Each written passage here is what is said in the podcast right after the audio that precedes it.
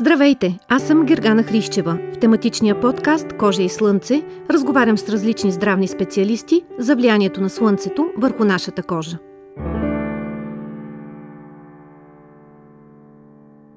В кабинета съм на доктор Мина Салева. Тя е завършила медицина в Германия. Има дисертация за немеланомни кожни тумори, също направена в Германия. В момента доктор Мина Салева е асистент към катедрата по дерматология и венерология на Александровска болница.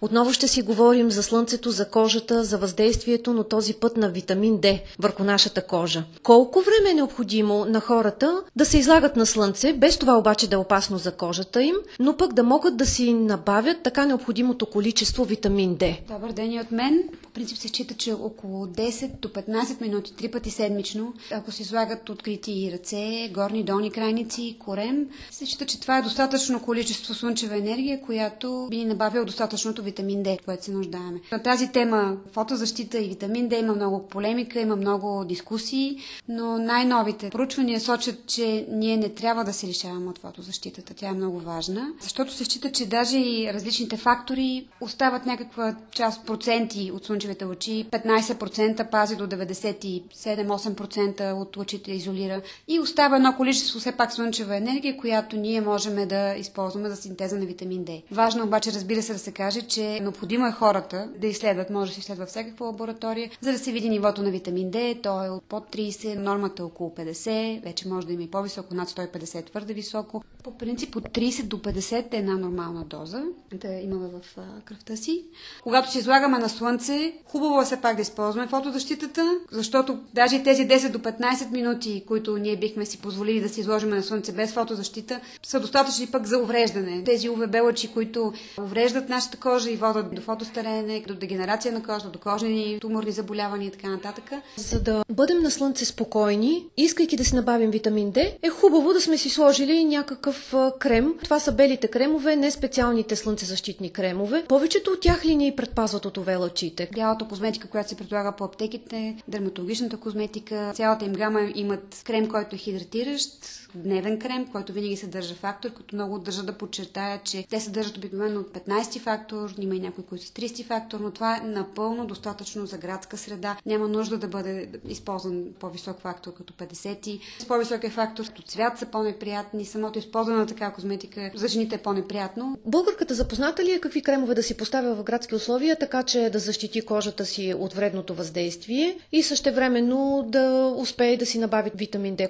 Аз считам, че вече хората са много заинтересовани, четат, интересуват се, консултират се с специалисти. Хубаво е човек да направи една консултация с дерматолог-специалист. Първо, за да се определи типа кожа, защото е много важно вече правилната козметика да бъде насочена според типа кожа. Има хора, които са с по-суха, по-мажна кожа и оттам идва вече и правилната хидратация на кожата. Важно е, както казахме, че дневният крем е винаги с фактор някакъв. Вечерният е хубаво пък да е без фактор, т.е. е вече чисто за хидратация. Не е нужно винаги да четем етикета. Вече повечето фармацевтични компании, линии, дерматологични, те имат серия от продукти, които нали, са обозначени като дневен, нощен, почистващ. Какво наблюдавате във вашата практика по отношение точно на кремовете, които използват жените? Има много информация, вече има много продукти. Има хора, които добре се ориентират сами, има хора, които обаче така доста често избират грешния продукт. Къде бъркат? Използват примерно козметика, която е за жени, които са с по-мазна кожа, използват козметика, която не е подходяща за тях. Много пъти самите жени оцелват продукта, който им харесва. Хубаво е козметиката да е дерматологична. Така наречената медицинска козметика. Да. Това, за което всякъде се шуми за парабените, както и при фотозащитата му се счита, че вече е много по-добре се използват цели гами от продукти и неща, които съдържат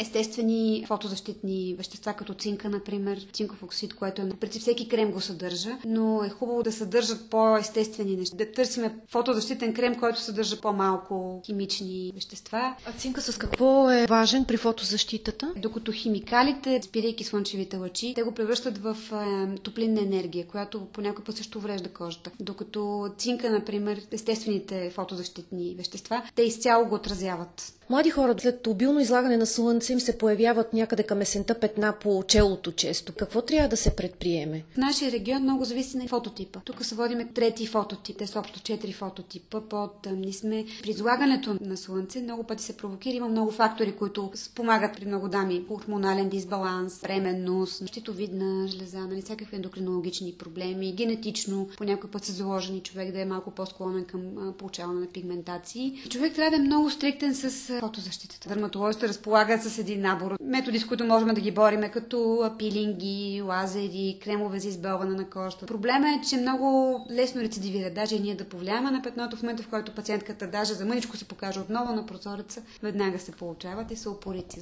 Парченца от краставица върху тях не помагат или кисело мляко. Със сигурност не вреди.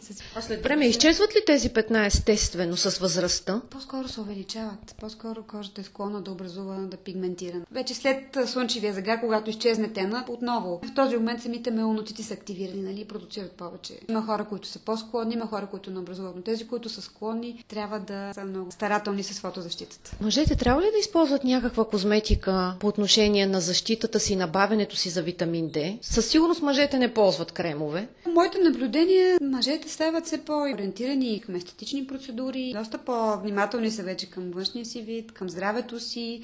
Има вече линии мъжки козметика, които са изцяло насочени за мъже. Има и фотозащитни кремове. Фотостареенето на кожата, какви препоръки бихте дали в това отношение? Много пъти забравяме, примерно, ръцете, които са също хронично изложени, когато сме лятото с къс ръкав, също винаги е хубаво да са намазани. Дами, които в младените си са се излагали, наблюдаваме съвсем по друг начин променена кожа, които нали не са се пазили. Те могат да прибегнат към естетични процедури за хидратация на кожата. Много млади момичета са забелязали малки бели петънца по кожата си. Те какво трябва да предприемат? Дефект ли са тези бели петънца? На какво биха се дължали в млада възраст? Тези бели петна има един вид гъбичка, която е при младите хора, които спортуват, примерно. Не е казано, че човек не е спазил правилно хигиената при хора, които прилагат някакъв спорт или по-силно се изпотяват, нали? Това се казва петириазис верзикула, едно заболяване. Тази гъба, която се развива по кожата, тя е като фотозащита, нали? Тя пречи на кожата, на меланина да се продуцира. Затова ние потъмняваме на други места, на тези места, където имаме тази гъбичка, тя остава бяла кожата. Човек трябва да се обърне към дерматолог, който да го диагностицира и да му даде правилното вече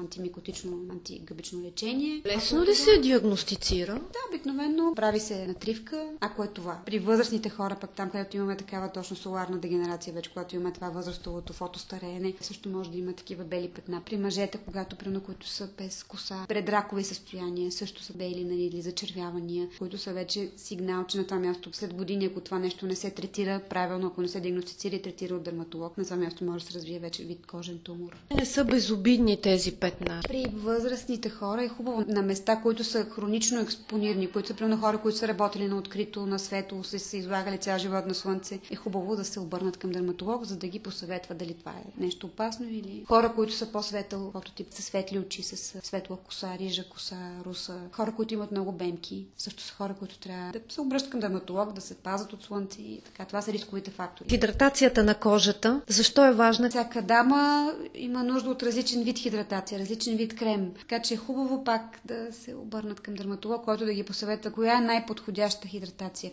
Обикновено преходните сезони има нужда още от повече подхранване.